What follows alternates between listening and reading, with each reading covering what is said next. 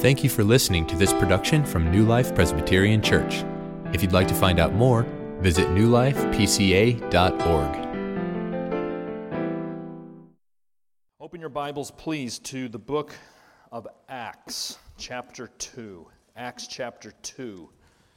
We're looking at verses 42 to 47, actually picking up from where we left off a few weeks ago, actually at the start of this particular sermon series. Acts 2, starting with verse 42. There are uh, a lot of studies recently, polls and surveys that are concluding that we as Americans are a lonely people. Uh, George Gallup has done a number of polls, and his conclusion, looking at all the results, is that Americans are among the loneliest people in the world.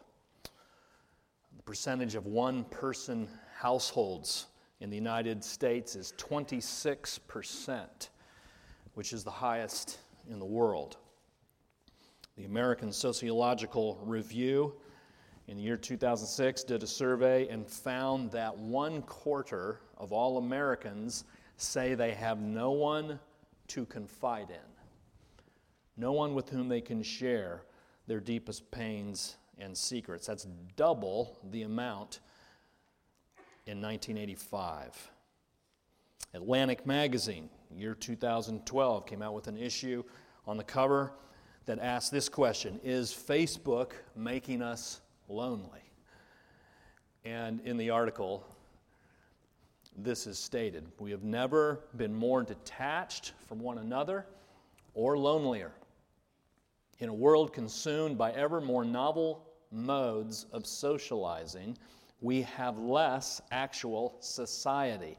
We live in an accelerated contradiction. The more connected we become, the lonelier we are. It reminds me of that classic Beatles song, All the Lonely People. Where do they all come from?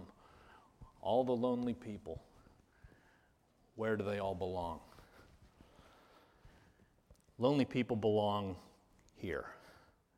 belong here in this church. You might be here today feeling lonely, feeling that you don't belong, feeling that you don't have a place, feeling that you don't have anyone in whom you can confide.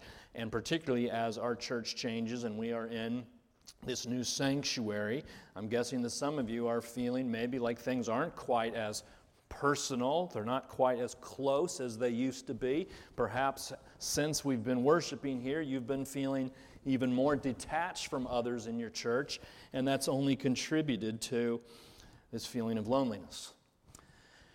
But I just want you to know, friends, that we at this church and the leaders of this church are committed to fighting against this trend. We don't want to give in to the cultural trends toward increasing isolation and loneliness. One of the ways that we can be truly countercultural is to pursue community with all the energy that we have. And that is something that we're committed to do. And the primary means by which we are seeking to do that here in this church is through small groups, the meeting together regularly of small groups. We mention these groups to you pretty regularly.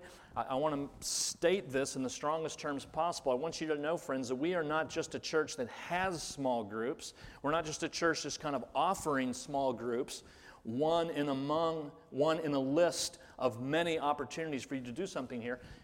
We are a church that is small groups. We are small groups. If you think of Sunday morning worship as the, the heart, perhaps, of the church. You can think of our small groups as the circulatory system, where the lifeblood of the gospel and God's Spirit is pumped through the body here at New Life. We are a church of small groups. And the reason we're talking about this is because we're continuing our sermon series called Life Together Life in a Changing Community. Things have been changing here at New Life, and so we're giving attention to several passages of Scripture to help us adjust to the changes that are taking place. We started with a sermon on church membership, consider the importance of that.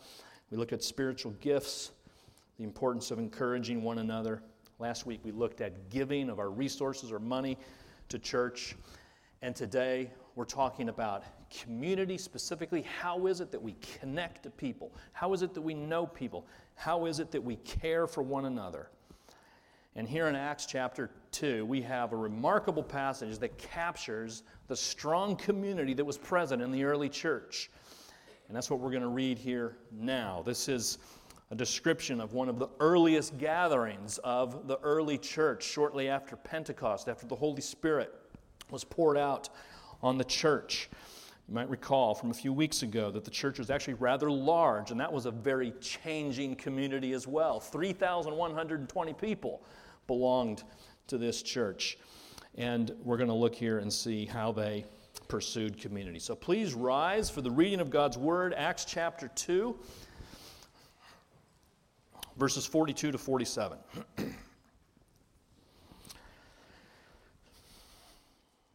God's Word says this And they devoted themselves to the apostles' teaching and fellowship, to the breaking of bread and the prayers, and awe came upon every soul, and many wonders and signs were being done through the apostles.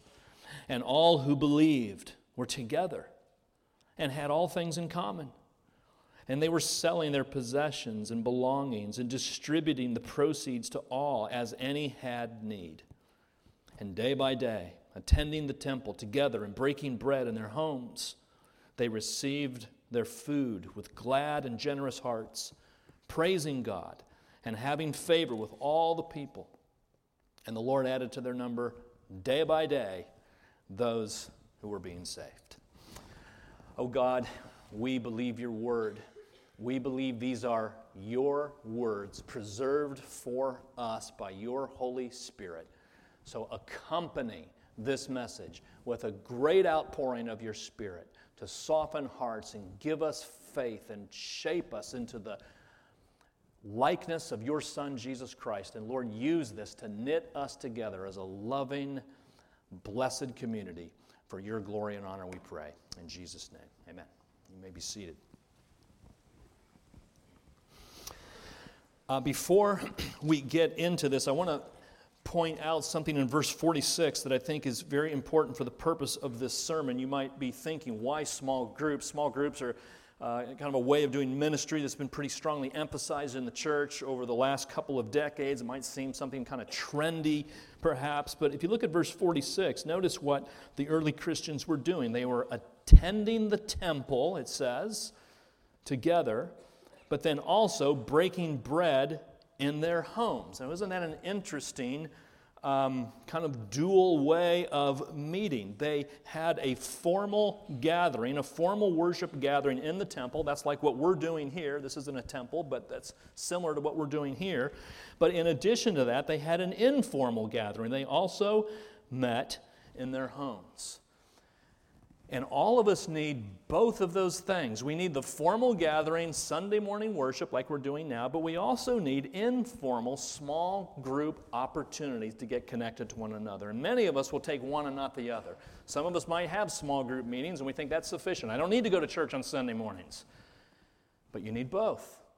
Some of you come to church on Sunday mornings, but you think, I don't need small groups. I don't need to get together with other Christians. And that also is out of balance with what the scriptures are teaching us here. So, the purpose of this message is to communicate to you through this passage what we at New Life hope to do through our small groups. And there are three things. And the first is this that through small groups, we seek to have fellowship with one another. Now, that's pretty clear here in verse 42, right? They devoted themselves to the apostles' teaching and fellowship. Key word, fellowship. Um, I don't like to talk about the Greek so much, but this Greek word is a word you actually might know. It's used very often uh, to describe what Christian fellowship is. It's a word called koinonia. And what that word means, actually, it's translated in a number of different ways in the New Testament. It's translated as participation, it's translated as partnership. In other places, it's translated as sharing. But maybe the key word that gets to what this word means is the word common. Because if you look at the end of verse 44, do you see how it says, All who believed were together and they had all things in common? Do you see that? That word common is koine, the root of the word koinonia. At the root of this Greek word for fellowship is the word that means common. So, what fellowship really is, is sharing or participating in a common life. We together have a life that we share together. Now, what is this life? What is it that we have in common? Well, it's this. All of us here who are believers in Christ, we all have something profoundly in common, and that is that there was a time when we were all lost spiritually, where we were dead in our trespasses and sins, spiritually dead, when we were under the wrath and condemnation of God. There was a time when we were separated from God, apart from Him, strangers to God, estranged from Him. We all used to be that way. But something happened. Something happened to us.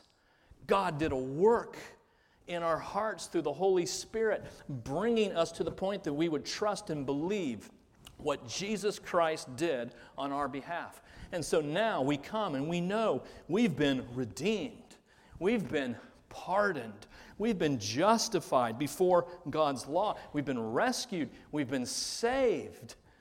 And it's through what Jesus has done. He gave up his life, he shed his blood, he's resurrected from the dead, and he lives now and forevermore. And we share in that life and in that resurrection power, and all of us have that in common. We all share the resurrected power of Jesus Christ. That's what fellowship is. It's something that we have, it's something that we possess. It's an objective reality that is true about us. In other words, it's much more than just a social activity. It's much more than just a fish fry on Friday night. It's more than just having a pitch in together. It, it's more than just meeting for lunch. It's more than just hanging out. Fellowship is a profound status that Christians, brothers and sisters, have together, a shared life in Christ. And that's why it's so really it's odd. It's bizarre when a Christian will say, I can live my Christian life on my own, by myself, and I'll be just fine. I don't need other Christians in my life. I can watch Charles Stanley on Sunday morning and I can have my private Bible study and I will be just fine. Friends, that is absolutely contrary to who you are as a Christian. You have been placed in a body with brothers and sisters and share a common life. To seek to live in obedience to Jesus apart from other Christians is something like a married couple choosing to live in different states. They're just denying who they are. Objectively, they are married and they belong together, and yet they're apart. That's an aberration. Here's what Jerry Bridges says To be objectively in fellowship with other believers, that is simply by being a Christian, while we experientially or in our practice deny that very fellowship by trying to live away from Christians and live on our own, is to contradict the clear teaching of the Bible and to live in disobedience to the revealed will of God. Friends, does that describe you? have you been trying to live the Lone Ranger Christian life?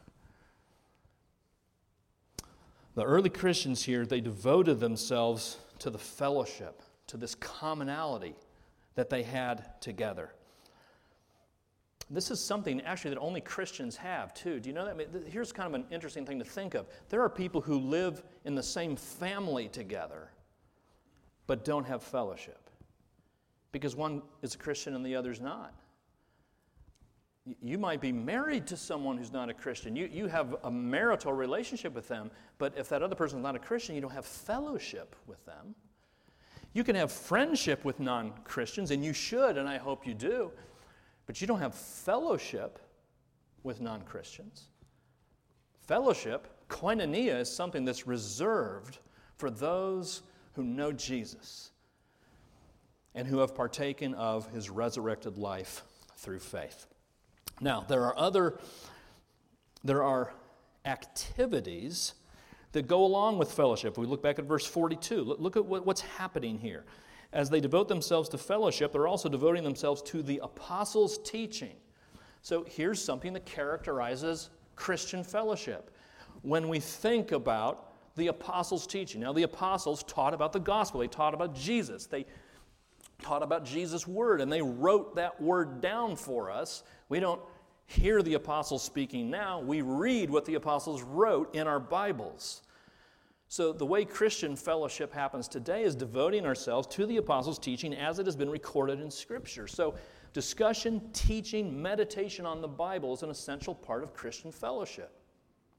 If you're together with Christian friends and you're never talking about the Bible, you're not really having true fellowship.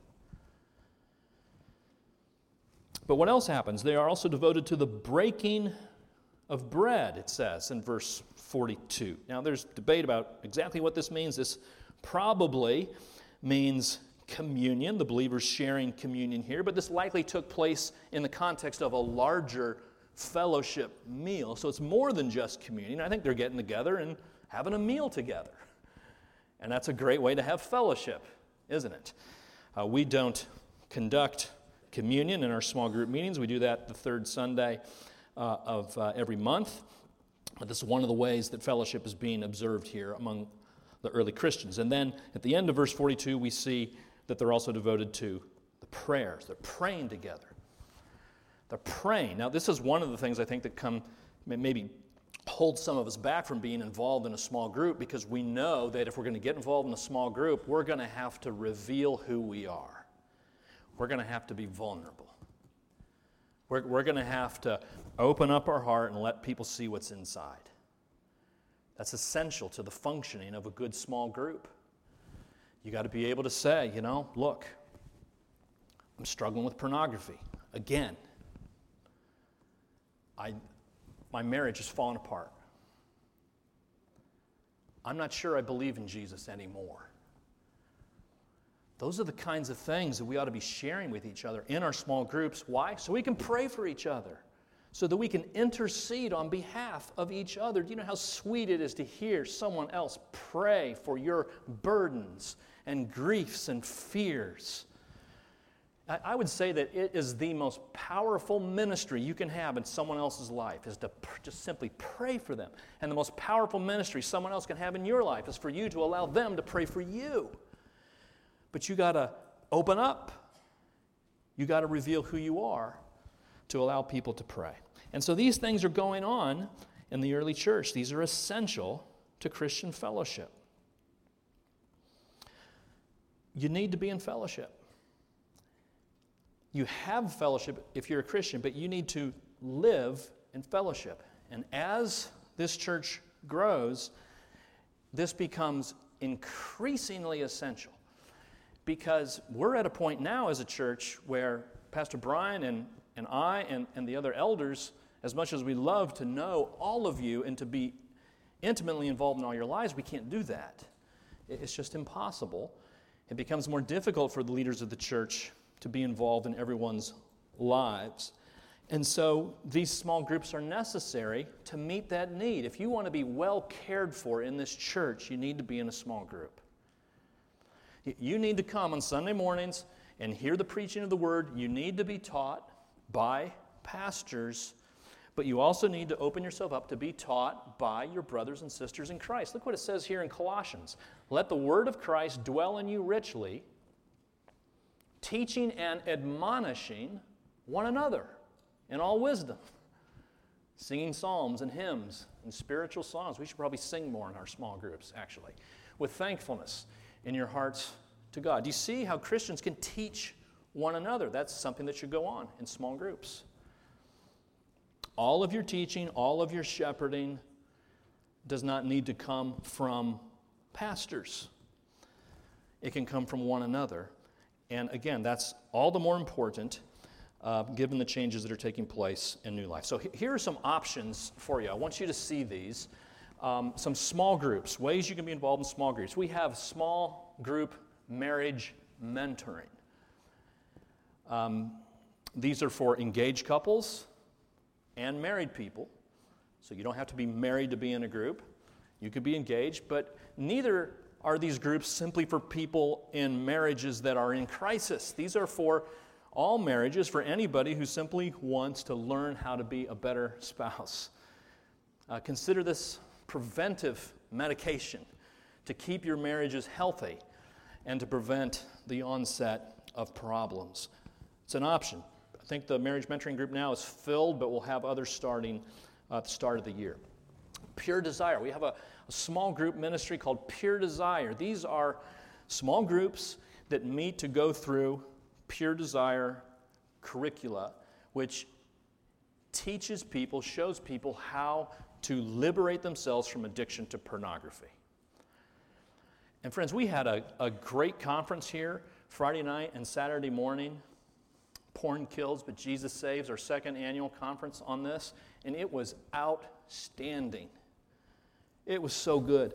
Every pre, uh, teacher was, was excellent. We heard some powerful stories of the work of the Holy Spirit, some wonderful opportunities of how to serve each other and care for each other in our struggle against pornography. And friends, I just got to be quite frank. There should have been a whole lot more people here this weekend than there were. We got a lot of room here. And it, it was wonderful. But one of the things that have has come out of that are these small groups, these pure desire small groups. And one's been meeting for about a year. I talk to these guys, and they just tell me how, how powerful it's been, how liberating, how helpful the group has been. And we're going to have other groups. And so I'm not going to expose any names here. If you're interested in one of these groups and you want to get involved, talk to me after the service, and I'll get you in touch with the right people. Uh, we got a YAMS group, Young Adult Ministries, for college age people uh, as well as young adults, meets Tuesday night. Um, been going very well. The, the, primary small group that we have here at New Life, however, are, are our life groups. And these are the groups that meet every week or every other week, some here at the church, some in other people's homes. And they meet to pursue fellowship, to talk about the apostles' teaching, the Word of God, to pray for one another, often to eat together. And this is the primary way that we encourage people to connect with one another and build relationships. You need to be in a life group. If you're committed to this church and you want to know people and you're thinking, I am so lonely, and this is a church where I just can't connect to anybody, I just got to say, are you in a life group and have you given your life group time? Get in a life group if you're not already in one. There's many options. The ministry has been going really well this year. Um, I'll tell you more about life groups here in a little while. But that's going to be kind of my primary focus for the rest of this message life groups. Um, leads us to the second point. Through small groups, we not only have fellowship, but through small groups, we also serve the needy. Through small groups, we have a vehicle by which we can serve the needy. Look at verse 44 and 45. Verses 44 and 45. Look what the early Christians are doing. All who believed, they were together, they had all things in common. And what were they doing? They were selling their possessions and their belongings. And then they were distributing the proceeds to all. The money that they made from their possessions, they were giving to those who had need, as any had need. A little later in chapter 4, verse 34, it says that there were not there was not a needy person among them in the early church. There was no needy people. Everybody's needs was taken care of. Now, some people look at this and say, isn't this, isn't this biblical precedent for communism? Isn't this teaching that we ought to have a communist form of government? Well, no, I think that's a misreading of this passage for a number of reasons. Uh, first of all, notice that um, the distribution of resources here is not controlled by the state. Uh, these people are given giving voluntarily, and it's not a fixed rate of giving like a quarterly or annual tax. These people are giving according to need, as any had need, it said at the end of verse 45. Implied there is that when there's no need, this probably wasn't happening. But when there was a need, people voluntarily stepped forward and were willing to give to those in need. These are people who have received the love of Christ in the gospel. They know what it is to be poor spiritually, but to be given the riches of Christ's righteousness. And their hearts are filled with gratitude and they overflow now with love for the needy among them. That, that's what's motivating these people to serve. It's like they were asking as they were in this community when they were making major decisions, not what's best for me in this situation. Instead, they were asking, what's best for us? What's best for us? What's best for the community of faith to which I belong? That, that had to have been the way they were processing things in order to make the kinds of decisions that they were making, selling their possessions and blessing others. Well, how can we do that here at New Life? Again, small groups. I think through small groups we can meet a lot of needs. We have nine small groups here at New Life, but there's about 150 people involved in our small groups, which is wonderful. That, that's a lot of people, but that also tells me that a lot of mercy can be extended through the loving hearts of 150 Christians. So let me show you some things that we can do. You might be thinking, well, how, how do, what does this look like? How can I do this? Well, first of all, there's needs within your small groups. So, you know, somebody gets sick, somebody has a baby, uh, that family needs meals. It should be the small group who is aware of that, organizes that, and takes care of that need. Small groups should be looking out for one another in this way. Now, don't put all of that responsibility on your life group leader. Uh, we can delegate. We can have different people responsible for different things. Maybe there's a person who's responsible for overseeing meals and making sure they get to the right people. People are sometimes in the hospital. Brian and I will try to be there as best as we can. We, we want to be there for you. In addition to that, I would say small groups organize hospital visits. Set it up where one person goes one day, another person goes another day. Get a schedule. Make sure the people in your group are loved and cared for if they're laid up in the hospital. Somebody's moving, maybe. They need help moving stuff out of their house into the truck and to the new location. Life groups get together and try to meet those needs.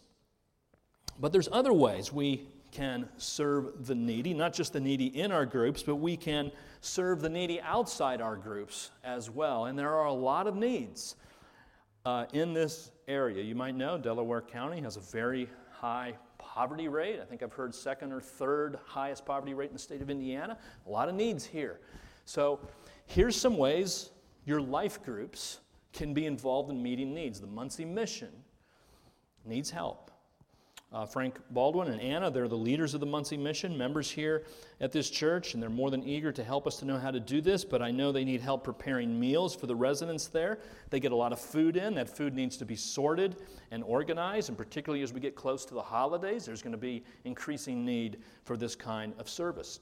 Maybe your life, life group can find a weekend or a month or some time that you are willing to go and help the Muncie Mission. Reach Yorktown that Larry prayed for a moment ago. This is a mercy ministry to Mount Pleasant Township, right here in our Yorktown area. Um, they have a food distribution event on the third Saturday of every month.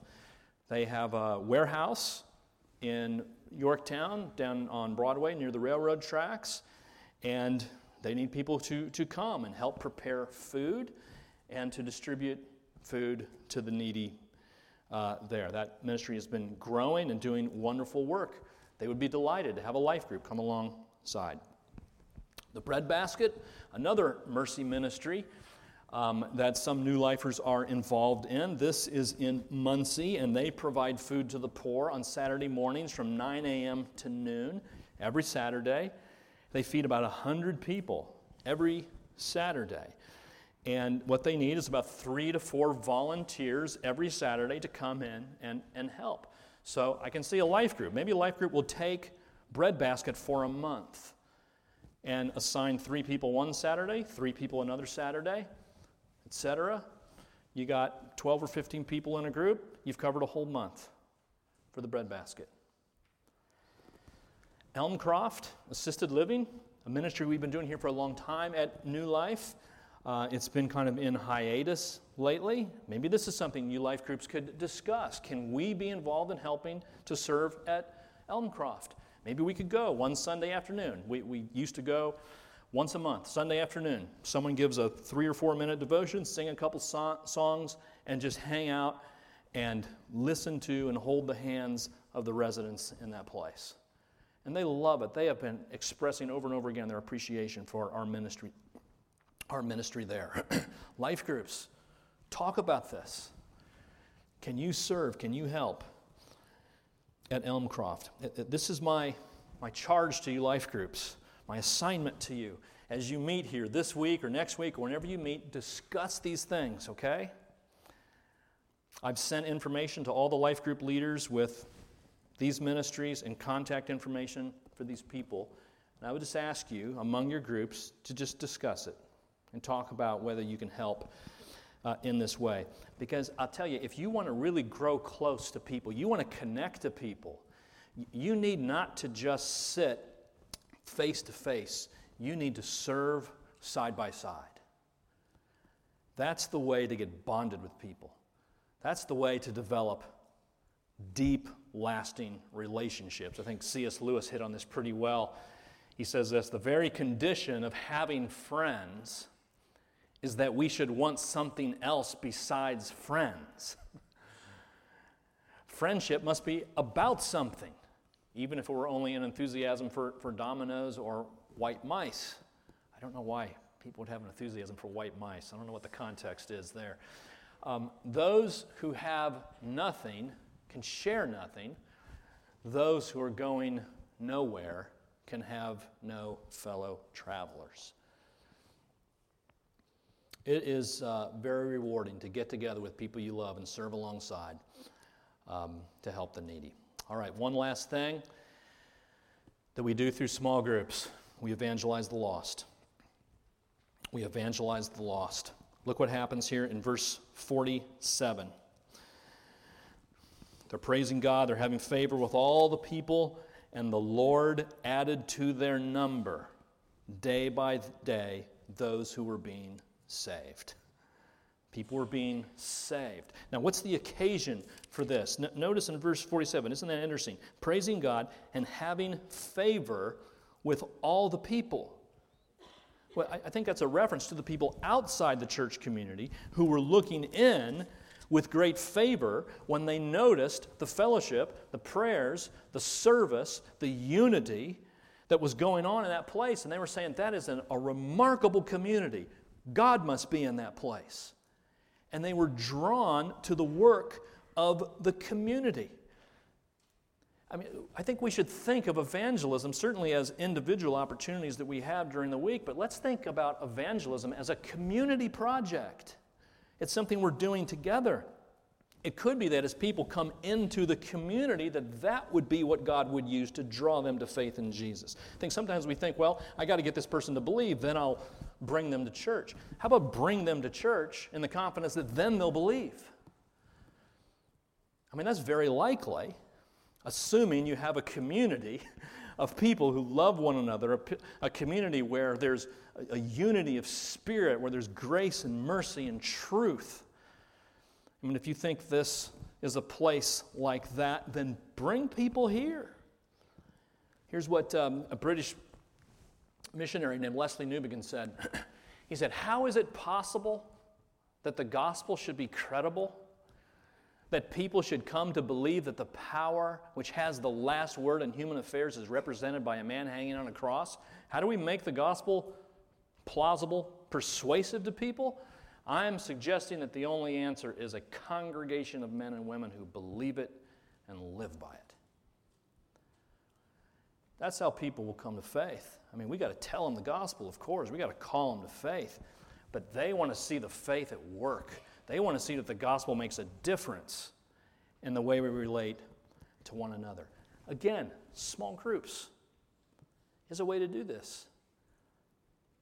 Consider your small groups as an opportunity to invite unbelievers. They, you know, unbelievers that might never step foot in a church on Sunday morning. So bring them to your life group. Maybe you could have a chair set up in your life group, an empty chair every time you meet. That represents the unbeliever that we want to be here but is not here yet. And you pray, God, show us. Who can we invite to this place? Bring them into the community. Let them see the love and unity that you have as a small group. Well, I'm going to conclude here by uh, showing you a video. We showed this several weeks ago, but it's just really good video talking about life groups. So let's take a look at that now.